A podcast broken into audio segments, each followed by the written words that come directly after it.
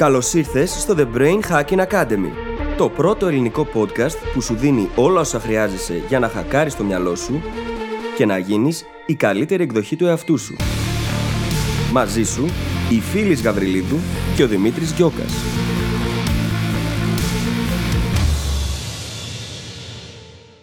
Γεια σου Brain Hacker και καλώς ήρθες σε άλλο ένα επεισόδιο του The Brain Hacking Academy.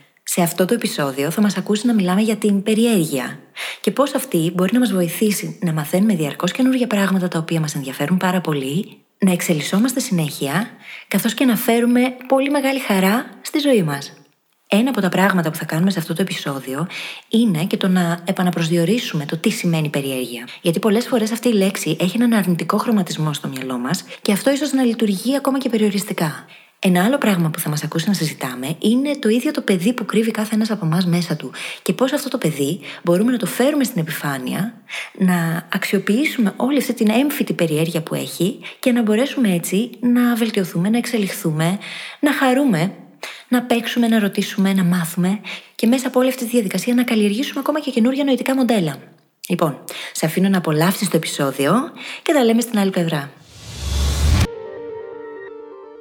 Καλησπέρα Δημήτρη. Καλησπέρα φίλη, τι κάνεις, πώς ήταν η εβδομάδα σου; Η εβδομάδα μου, καλή ερώτηση. Λοιπόν, πολύ εξάσκηση, συνεχίζω να κάνω από την προηγούμενη εβδομάδα, πάρα πολύ εξάσκηση, πολύ διάβασμα, πολύ ενδιαφέρουσες διαπιστώσεις και γενικότερα περνάω πάρα πολύ καλά με όλα αυτά. Θέλει να μας πεις πάνω σε τι κάνεις εξάσκηση; Λοιπόν, πριν λίγο καιρό ολοκλήρωσα την εκπαίδευσή μου ως NLP practitioner. Και αυτή τη στιγμή αυτό που κάνω είναι εξάσκηση στο να μελετάω και να παρατηρώ και να καταλαβαίνω καλύτερα τη γλώσσα του σώματος, όπως και τις μικροεκφράσεις του προσώπου. Mm-hmm. Έστειλες και ένα email σχετικά τώρα που το σκέφτομαι. Ναι, ξεκίνησα κάτι ωραίο καινούριο, το οποίο είναι η προτάσει της Παρασκευής. Και στην ουσία, οτιδήποτε έχει μπει στο ραντάρ μου και οτιδήποτε με το οποίο ασχολήθηκα μέσα στην εβδομάδα που τρέχει, φεύγει στο newsletter σε όσου είναι γραμμένοι εκεί. Και η προηγούμενη Παρασκευή ήταν το πρώτο email που εφυγε και πήρα πάρα πολύ ωραίο feedback που δεν περίμενα. Τέλεια. Ε, πάρα πολύ τώρα, τώρα οι ακροατές μας μπορούν να μαθαίνουν τι κάνεις και την Τρίτη στο podcast και την Παρασκευή στο email. Με περισσότερες λεπτομέρειε. Και την Τρίτη και την Παρασκευή. Και αυτό, μου το είπε κιόλας κάποια που μου απάντησε. Είπε ότι τώρα θα ανυπομονούμε και για τις Παρασκευές εκτός από τις Τρίτες. Και χάρηκα το. Ευχαριστώ πάρα πολύ, παιδιά. Πάρα, πάρα πολύ. ευχαριστώ. Ε, εγώ σας ευχαριστώ για τις Τρίτες. Οι φίλοι ευχαριστώ και για τις Παρασκευές. Και ήταν ωραίο, είναι ωραίο, γιατί γενικά διαβάζω πολύ, έτσι. Μελετάω πολύ και θέλω να τα μετατρέπω όλα σε βίωμα για να μπορώ να είμαι όσο πιο χρήσιμη γίνεται για τους ανθρώπους που με εμπιστεύονται. Και για εμάς εδώ, για τα σεμινάρια που κάνω, για το βιβλίο που γράφω. Ξέρεις τα βιβλία που θα θέλω, γράψω. Θέλω να συνδέσω λίγο αυτό που περιγράφεις με το θέμα του σημερινού μας επεισοδίου για να ξεκινήσουμε να πούμε στον κόσμο ποιο είναι. Και το θέμα μας σήμερα είναι η περιέργεια. Και εκτός από το ότι θα επαναπροσδιορίσουμε την περιέργεια στο κεφάλι όλων μας, το πρώτο πράγμα που θέλω να πω είναι ότι αυτό το ενδιαφέρον που δείχνεις για ένα αντικείμενο, ξέρεις, που δεν είναι απλό και καθημερινό όπως το NLP, είναι και αυτό μια έκφανση, μια έκφραση μάλλον της περιέργειάς σου. Τη επιθυμία σου να μάθεις διαφορετικά πράγματα, να. Η οποία είναι ακόρεστη, έτσι. Ναι. Είναι ακόρεστη. Και κατά τη γνώμη είναι και ένα απόσπαστο κομμάτι του growth mindset, είτε του δικού σου, είτε του δικού μου, είτε και σε οποιονδήποτε άλλον άνθρωπο έχω γνωρίσει με growth mindset. Γιατί στην πραγματικότητα η περιέργεια αυτό μας κάνει, μας μας δίνει την επιθυμία να μάθουμε νέα πράγματα.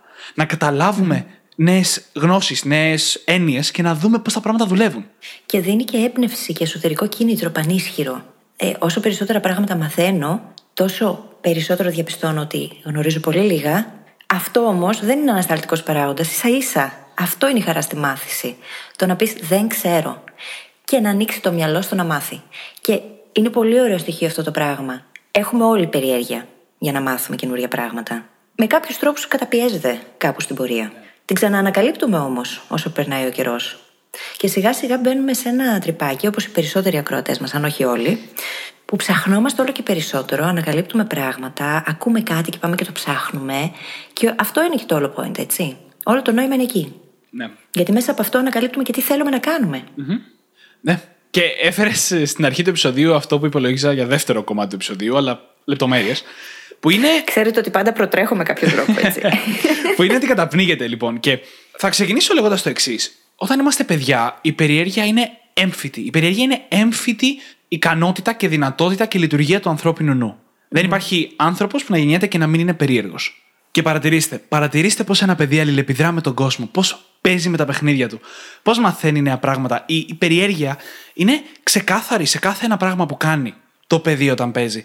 Απλά κάποια στιγμή αργότερα αυτό καταπνίγεται, όπως είπε η φίλης. Καταπνίγεται είτε γιατί δεν ενθαρρύνεται όταν είμαστε μικροί. Γιατί δεν μας ενθαρρύνουν να ακολουθούμε την περιέργειά μας, να ψάχνουμε νέα πράγματα. Μας ενθαρρύνεται το να μένουμε μέσα στη ζώνη άνεσης πολλές φορές. Ξέρεις τι γίνεται πολλές φορές; Μας δίνουν έτοιμο υλικό αντί να μας βάλουν στη διαδικασία να ανακαλύψουμε τη γνώση.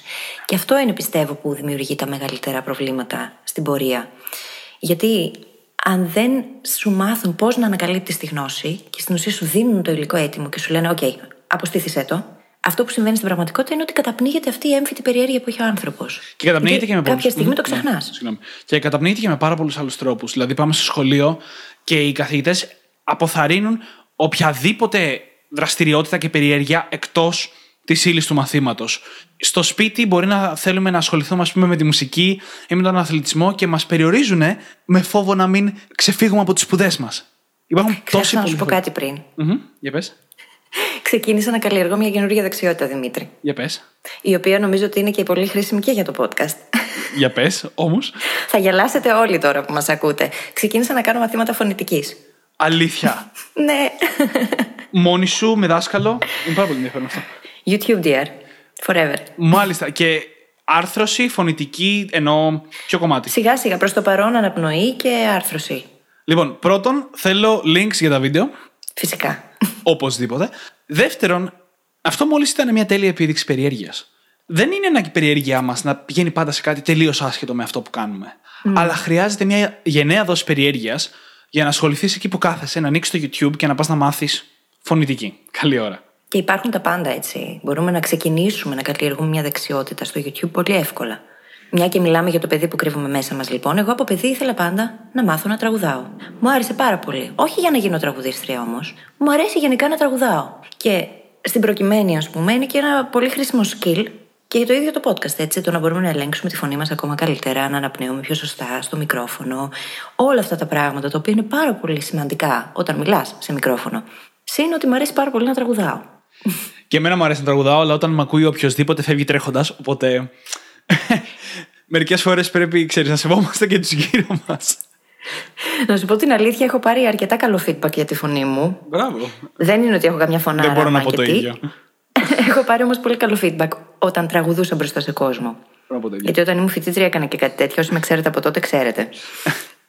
Θέλω να το Λοιπόν, χρησιμοποιήσω. πάμε παρακάτω. θέλω, θέλω να το χρησιμοποιήσω αυτό όμως στο πάτημα της περιέργειας. Γιατί θέλω να δείξω λίγο μέχρι που μπορεί να φτάσει η περιέργεια. Α πούμε, εγώ εδώ και χρόνια λέω ότι θέλω κάποια στιγμή να κάνω μαθήματα τραγουδιού φωνητικής από περιέργεια να δω αν γίνεται κάποιος που ξεκινάει παράφωνα, όπως εγώ, να φτάσει να είναι τονικά τουλάχιστον σωστός.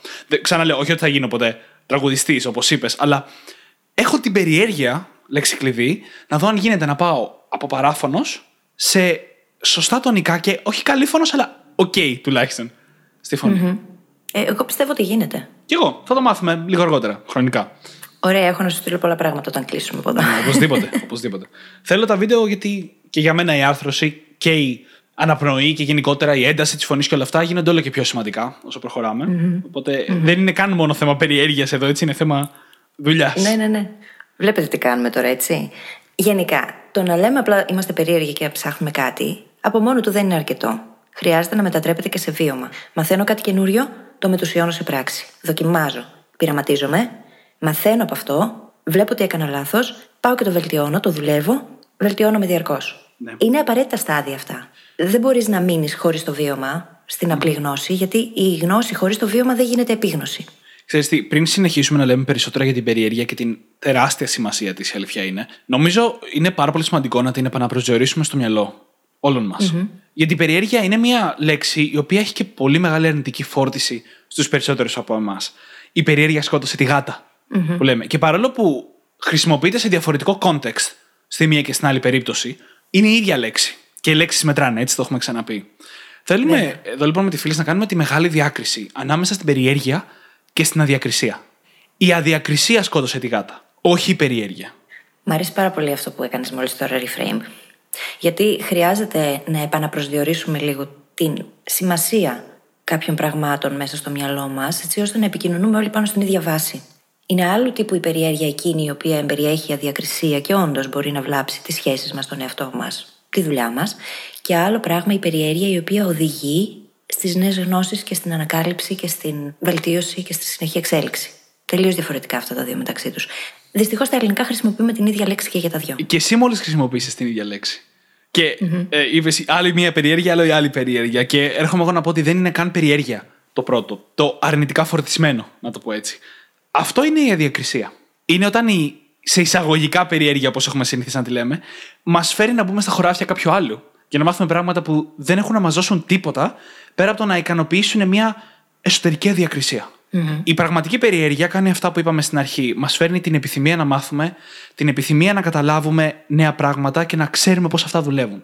Η περιέργεια πηγαίνει προς τις ιδέες. Έχει τεράστια διαφορά το να είμαστε περίεργοι για ιδέες, για το πώς δουλεύει ο κόσμος, για την αυτοβελτίωση, για τον εαυτό μας, για τη συμπεριφορά μας, από το να είμαστε περίεργοι για ανθρώπους και το τι κάνουν στη ζωή τους. Mm-hmm. Και πολλές φορές η περιέργεια απέναντι σε ανθρώπους μας οδηγεί στο να ερμηνεύουμε πράγματα σύμφωνα με τα δικά μας φίλτρα πάντα και τα biases που έχουμε εμείς και να προσάπτουμε και να προβάλλουμε σε άλλους ανθρώπους συμπεριφορές και χαρακτηριστικά τα οποία δεν υπάρχουν στην πραγματικότητα. Ναι. Και αυτό μπορεί να βλάψει.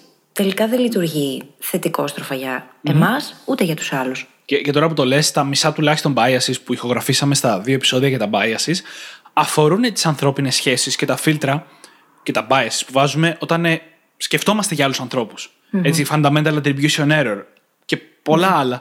Όταν λοιπόν παίρνουμε τις συμπεριφορές των άλλων, τις κρίνουμε με τα δικά μας φίλτρα και βγάζουμε ένα συμπέρασμα που πολλές φορές ούτε μία σχέση έχει με την πραγματικότητα. Και σίγουρα, αν κάτσουμε και το σκεφτούμε τώρα, έχουμε όλοι όσοι είμαστε εδώ, όχι εμείς οι δύο μόνο, αλλά και οι ακροτέ μας, πολλές τέτοιες περιπτώσεις όπου οι ίδιοι το έκαναν σε κάποιον άλλον ή κάποιος άλλος το έκανε σε εκείνους. Δεν είναι ευχάριστο ούτε στη μία ούτε στην άλλη περίπτωση, γιατί έτσι δημιουργούνται παρεξηγήσεις πολλές φορές. Mm-hmm. Ή οδηγούμαστε σε συμπεράσματα τα οποία δεν ισχύουν και μπορεί ακόμα και να χαλάσουν σχέσεις, να χαλάσουν δουλειές. Είναι καλό λοιπόν να εστιάζουμε σε ιδέες και να αφινόμαστε στο να μάθουμε περισσότερα πράγματα για το πώς λειτουργεί ο κόσμος, το πώς λειτουργούμε εμείς οι ίδιοι, για πράγματα τα οποία μας ενδιαφέρουν πάρα πολύ και όχι τόσο στο να εστιάζουμε σε άλλους ανθρώπους. Και γι' αυτό ακριβώς κάνουμε τη διάκριση ανάμεσα στην περιέργεια και στην αδιακρισία.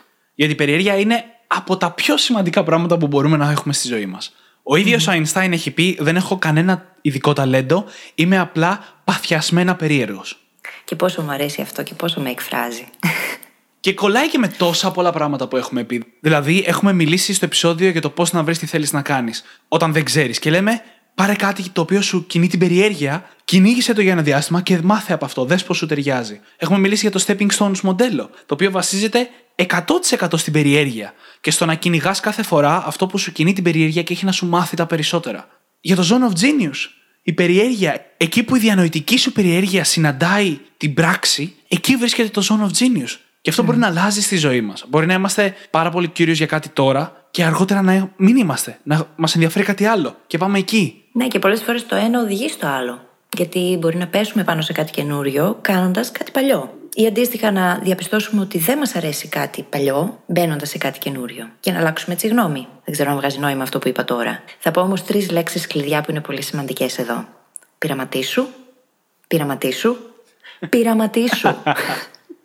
Και οι τρεις είναι πολύ σημαντικές λέξεις κλειδιά, λοιπόν. Δεν ξέρω ποια να ξεχωρίσω. Δεν ξέρω ούτε εγώ. Μου είναι πάρα πολύ δύσκολο. Θα πάρω τη μεσαία. Πάρε τη μεσαία.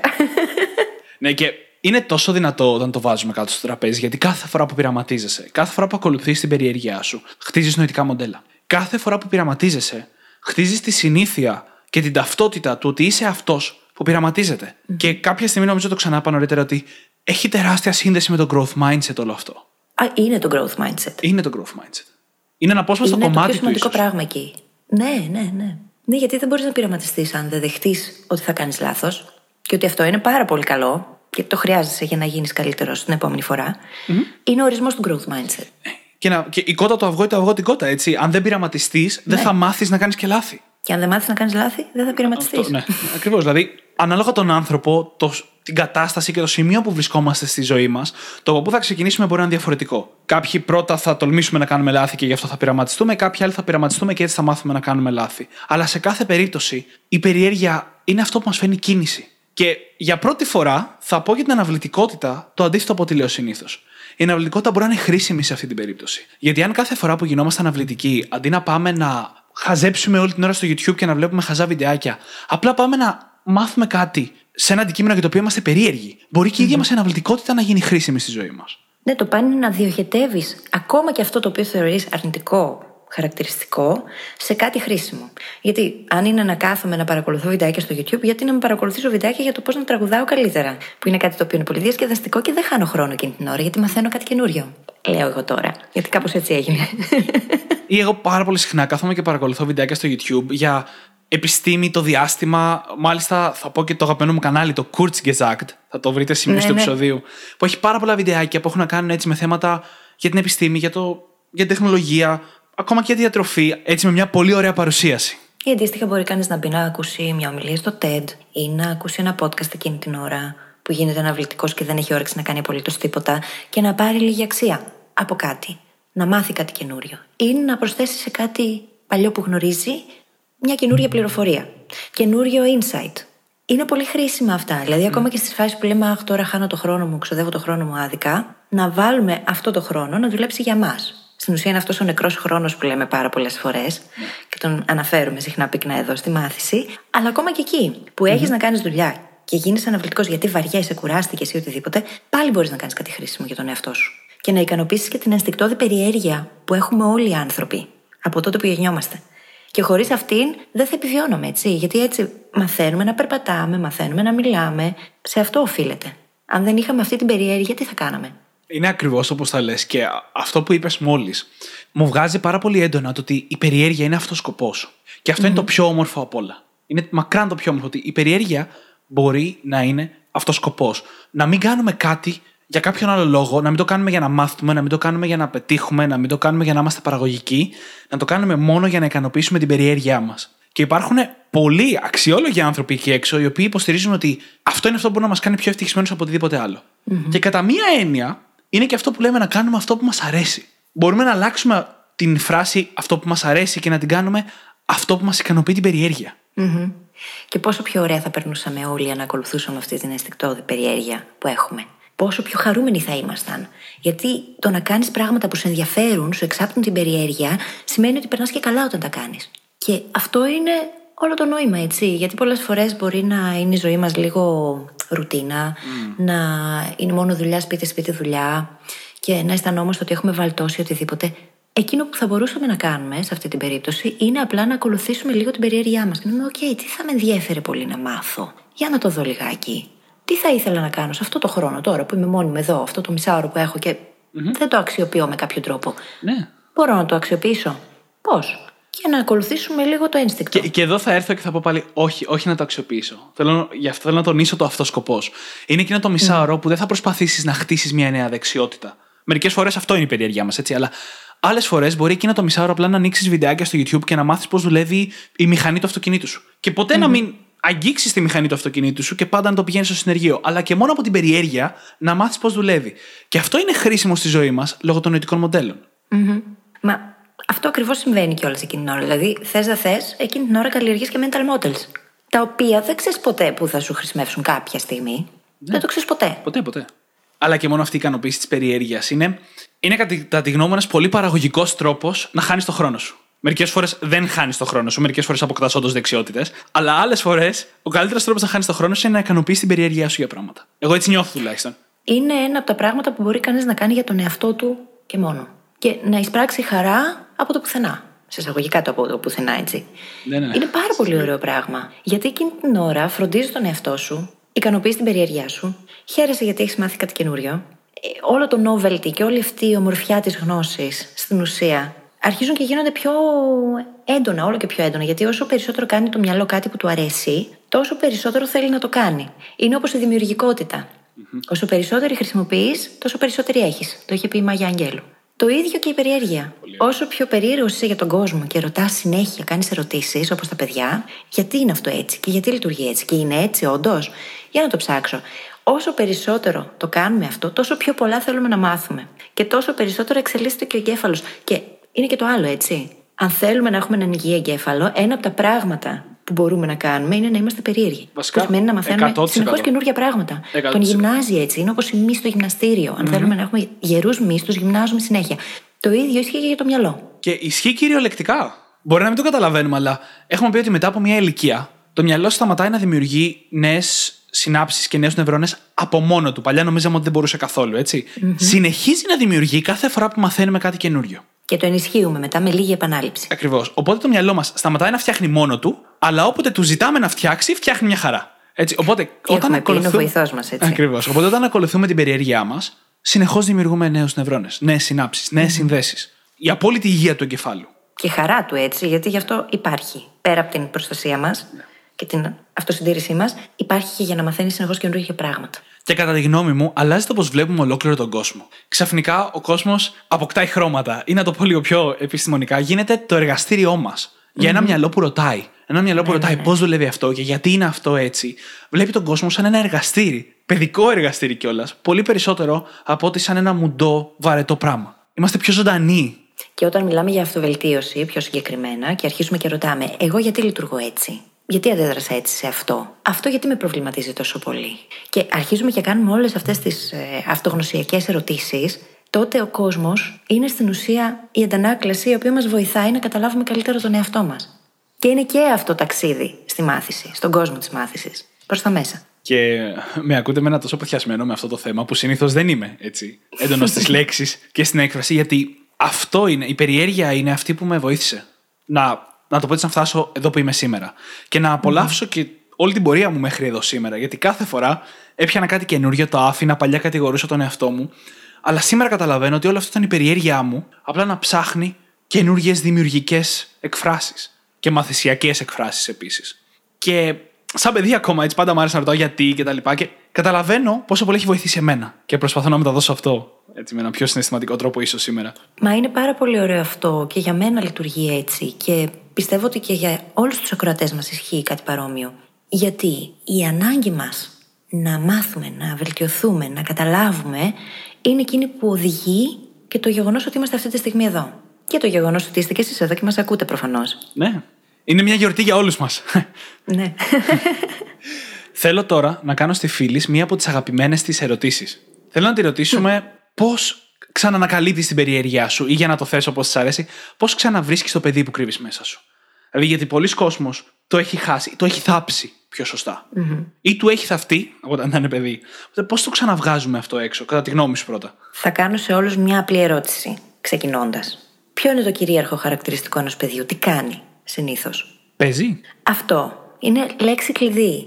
Είναι ο τρόπος με τον οποίο ξεκλειδώνεις την περιέργεια. Παίζεις. Βρίσκεις εκείνα τα οποία σου εξάπτουν την περιέργεια, το ενδιαφέρον και ξεκινάς να παίζεις μαζί τους. Και πριν είπα πειραματίσου, πειραματίσου, πειραματίσου, το αντίστοιχο θα μπορούσε να είναι παίξε, παίξε, παίξε. Με ό,τι έχεις εκείνη την ώρα διαθέσιμο γύρω σου. Α πούμε, για μένα ήταν μέσα σε αυτή την εβδομάδα το να ξεκινήσω να μαθαίνω να τραγουδάω. Για μένα είναι παιχνίδι αυτό. Διασκεδάζει πάρα πολύ το μυαλό μου. Επίσης, διασκεδάζω να κάνω τις ασκήσεις και μετά να τραγουδάω και να ακούω τη διαφορά. Και αυτή η διαφορά είναι που με βοηθάει να δω το αποτέλεσμα και να θέλω να το κάνω ξανά. Είναι παιχνίδι όμως. Αν δεν παίξουμε, πώς θα ξαναγίνουμε παιδιά; Και μπορεί αυτό κυριολεκτικά να σημαίνει παιχνίδι, έτσι; Κυριολεκτικά να σημαίνει πάω Λούνα Πάρκ και ξεκινάω να παίζω για να αρχίσω λίγο να μπαίνω ξανά σε αυτό το mood. Γιατί πολλοί ενήλικες το έχουμε ξεχάσει. Έχουμε ξεχάσει ότι υπάρχει ένα παιδί κρυμμένο εκεί μέσα. Εκείνο το παιδί όμως, όσο το καταπιέζουμε, τόσο περισσότερο θα αντιδράει. Στη δική μου ζωή, αυτό το παιδί, όσο το καταπίεζα, μου προκαλούσε πάρα πολλά προβλήματα. Και όταν το άφησα ελεύθερο, ξαφνικά βρήκα τον πλήσιμο και άρχισα να κάνω αυτά που πραγματικά θέλω. Και να είμαι Και να ξεκαθαρίσουμε ότι το παιδί γίνεται να το καταπιέσουμε με διαφορετικούς Εγώ προσωπικά θεωρώ ότι δεν έχασα ποτέ την περιέργειά μου, αλλά σίγουρα έχω καταπιέσει το παιδί μέσα μου με πολλούς άλλους τρόπους. Έτσι, να το ξεκαθαρίσουμε αυτό έτσι για να είμαστε ξεκάθαροι. Γυρνώντας τώρα πίσω στο θέμα, κάτι ακόμα. Θέλω να επαναπροσδιορίσουμε το τι είναι σημαντικό. Γιατί ξέρω πάρα πολύ κόσμο που μπορεί να έχουμε μιλήσει για την περιέργεια με τον έναν ή με τον άλλο τρόπο και βγάζουν μια αντίδραση του στυλ Μα αυτό δεν είναι σημαντικό. Αυτό δεν με βοηθάει στη δουλειά μου. Αυτό δεν θα με βοηθήσει να βρω δουλειά ή να πάω καλύτερα στη δουλειά μου ή κάτι τέτοιο. Οπότε δεν είναι σημαντικό να μάθω γι' αυτό. Και αυτό μπορούμε να το καταρρύψουμε με τόσους διαφορετικούς τρόπους. Ένα, νοητικά μοντέλα και μεταφερσιμότητα αυτών. Δύο, growth mindset. Έτσι, δεν έχουμε περιορισμένες επιλογές στη ζωή μας. Δεν έχουμε άπειρες, mm. έχουμε πεπερασμένες, αλλά όχι περιορισμένες. Που σημαίνει ότι πολλά πράγματα που τώρα μπορεί να θεωρούμε ότι δεν μπορούμε να πάμε προς αυτά, μπορεί να είναι στο μέλλον μας. Μπορούμε να τα πετύχουμε. Με αρκετή προσπάθεια μπορείς να κάνεις σχεδόν ό,τι θέλεις. Και το σχεδόν το βάζω γιατί δεν μπορείς να πετάξεις, έτσι, δεν μπορείς να γίνεις στο Σούπερμαν κτλ. κτλ. Παρ' όλα αυτά, η προσπάθεια είναι εκείνη που φέρνει πάντα το αποτέλεσμα. Μπορεί να μην είναι πάντα το αποτέλεσμα που θα θέλαμε εξ αρχής, πάντα όμως είναι προς όφελός μας το αποτέλεσμα. Γιατί αν προσπαθήσεις, πάντα κάτι θα πάρεις, κάτι θα αποκομίσεις. Αν δεν προσπαθήσεις, τότε μόνο βγαίνεις ηττημένο. Οι μόνοι άνθρωποι που πραγματικά χάνουν είναι εκείνοι που παρετούνται. Αν δεν παρετηθείς, δεν έχεις χάσει. σα ίσα, έχεις κερδίσει. Και σκέψου και τι self-signaling κάνει αυτό το πράγμα, έτσι. Εκτός λοιπόν από το παίξε και το πειραματίσου, τελικά θα βγάλουμε τρεις λέξεις κλειδιά σε αυτό το επεισόδιο. και η τρίτη λέξη κλειδιά είναι ρώτα. Ναι. Κάνε ερωτήσεις. That's my favorite game. Το αγαπημένο μου και εμένα πραγματικά, ειδικά κάθε ερώτηση που ξεκινάει με γιατί ή με πώς. Αλλά ειδικά με το γιατί. Και το πώς μου αρέσει τώρα τελευταία πάρα ναι, πολύ. Ναι, ναι. Γιατί δουλεύει αυτό και πώς δουλεύει αυτό. Αυτές είναι οι αγαπημένες μου ερωτήσεις και αποτελούν επίσης και ιδανικές αναζητήσεις στο Google. Για να σου πω και μια ακόμα πολύ αγαπημένη. Ναι, ναι, ναι, ναι. Γιατί όχι. Γιατί όχι; Σωστά. Το έχει πει και ο Πικάσο. Άλλοι άνθρωποι βλέπουν πώς λειτουργούν τα πράγματα και ρωτάνε γιατί. Και εγώ βλέπω ότι θα μπορούσε να γίνει και ρωτώ γιατί όχι. Δεν είναι πολύ πιο ωραίος ο κόσμος όταν αρχίσουμε και ανακαλύπτουμε και βλέπουμε καινούργια πράγματα γύρω μας, τα οποία μπορεί να είναι διαφορετικά από αυτά που υπήρχαν μέχρι τώρα. Και δεν είναι αυτό και ο ορισμός της δημιουργικότητας. Το να έχεις συγκεντρώσει την πληροφορία που χρειάζεσαι, να την έχεις κατανοήσει, να την έχεις ενσωματώσει και να μπορείς να είσαι σε θέση να δημιουργήσεις κάτι καινούργιο με αυτην Και να απαντάει αυτή η καινούργια δημιουργία στο γιατί όχι που είχες θέσει εξ αρχής. Για να δούμε. Μου είπαν ότι δεν λειτουργεί αυτό. Μ, γιατί όχι, για να το δω. Μήπως λειτουργεί. Μήπως γίνεται το να ανάψει φω μέσα από μια λάμπα. το, το πήρα λίγο σε υπερβολικό βαθμό, αλλά όλο αυτό που λες μου φωνάζει Elon Musk. Δεν γίνεται ιδιώτε να πάνε είναι... στο διάστημα, δεν γίνεται να προσγειώσει πύραυλο. Ναι, ναι, ναι. ναι, ναι αλλά ο ναι. τύπος είπε: Ξέρεις τι, εγώ ξέρω φυσική, ξέρω αρκετά από business για να φανταστώ πώς θα γίνει αυτό από επιχειρηματική σκοπιά και mm-hmm. θα φτιάξω μια εταιρεία που θα κάνει ακριβώς αυτό. Και το φτιάξε, παρεμπιπτόντως. Το γεγονός ότι δεν έχει γίνει ακόμα δεν σημαίνει ότι δεν μπορεί να γίνει. Πολλές φορές περιοριζόμαστε από αυτό, μα αυτό δεν υπάρχει. Τέλεια! Εντάξει, Για να τώρα, δούμε, μήπως μπορεί τώρα όλο αυτό που λέμε λίγο στην υπερβολή, έτσι. Είναι, ναι, ναι. είναι λίγο σε ένα συλλογικό και επιχειρηματικό επίπεδο, όπως το είπαμε μόλις. Αλλά φέρτε το στο προσωπικό επίπεδο. Το ότι δεν έχετε δει τον εαυτό σας με έναν τρόπο μέχρι σήμερα, δεν σημαίνει ότι αυτό δεν μπορεί να γίνει. Mm-hmm. Δεν είστε καλοί σε κάτι ακόμα. Πάμε πίσω στο πρώτο επεισόδιο. Ακριβώς. Και οι άνθρωποι αλλάζουν όταν το επιλέξουν και έχουν την πρόθεση να το κάνουν. Είναι όλα στο χέρι μας. Οτιδήποτε αφορά εμάς, τον τρόπο που αντιδράμε, τη συμπεριφορά μας, τον τρόπο σκέψης μας, είναι στον απόλυτο έλεγχό μας, αν το αποφασίσουμε και το επιλέξουμε. Κανένας έξω από εμάς δεν καθορίζει τη δική μας τάση και συμπεριφορά και τα συναισθήματά μας. Είναι στο χέρι μας. Χρειάζεται όμως πολλή επίγνωση, αυτοπαρατήρηση και δουλειά. Mm-hmm. Γιατί δεν μπορούν να γίνουν τα πράγματα από τη μια στιγμή στην άλλη. Χρειάζονται πολύ, πολύ δουλειά. Και μια και είπες αυτοπαρατήρηση. Έτσι, θέλω να πω ότι η περιέργεια δεν είναι κάτι που πρέπει απαραίτητα να λύσουμε μόνοι μας. Αν είμαστε περίεργοι για κάτι, μπορούμε απλά να ρωτήσουμε κάποιον άλλον και να πάρουμε απάντηση, και αυτό είναι κανονικότατα η περιέργειά μας σε λειτουργία. Το μόνο πρόβλημα με αυτό είναι ότι είναι περιορισμένα τα πράγματα που μπορούμε να ρωτήσουμε κάποιον άλλον και να μας λύσει την περιέργεια. Είτε γιατί δεν έχουμε πρόσβαση σε όλους τους ανθρώπους στον κόσμο που έχουν γνώση σε διαφορετικά αντικείμενα, είτε γιατί ο, ο κόσμος δεν ξέρει τα πάντα. Οπότε, αν θέλουμε να φτάσουμε την περιέργειά μας στο επόμενο επίπεδο, πρέπει να μάθουμε κιόλας να βρίσκουμε τις απαντήσεις μόνοι μας. Αλλά δεν είναι απαραίτητο, ειδικά για να ξεκινήσουμε. Όπως τα παιδιά ρωτάνε για τα πάντα τους γονείς τους, έτσι και εμείς μπορούμε να ρωτήσουμε κάποιον για αρχή. Mm-hmm. Ναι, ναι. Δεν έχω τίποτα να σου απαντήσω σε αυτό που είπες μόλις Δεν χρειάζεται να μου απαντήσεις κάτι. Έχω, έχω ενθουσιαστεί με το θέμα.